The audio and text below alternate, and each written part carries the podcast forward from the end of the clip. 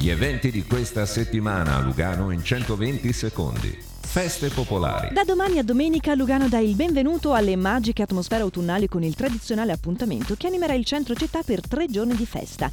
I visitatori potranno scoprire la tipica gastronomia popolare e degustare ottimi vini ticinesi nei grottini dislocati nelle vie del centro storico e di ristoranti locali, osservare le vivaci bancarelle e fare un po' di shopping. Il centro cittadino sarà lietato anche dalla musica della tradizione proposta dai simpatici gruppi folcloristici che regaleranno un sottofondo musicale unico e animazioni per tutta la famiglia.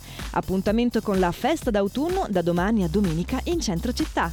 Teatro. Al via la 32esima edizione di Fit Festival, la rassegna internazionale dedicata al teatro e alla scena contemporanea. Da domani 10 giorni di teatro, performance, danza, votate l'innovazione e all'ibridazione dei linguaggi, a modalità artistiche e progettuali al di fuori delle consuetudini e delle convenzioni. Tutti gli spazi teatrali di Lugano saranno coinvolti, dal Teatro Foce all'AC, passando per luoghi non convenzionali come la Torretta del Parco Tassino. Il Fit è a Lugano da domani all'8 ottobre. Musica. Allo studio Foce per la rassegna Random una serata dedicata al metal estremo. A Night Into the Abyss vede protagonisti gli italiani Despite Exile, gruppo dai riff impeccabili, melodie epiche e atmosfere riflessive.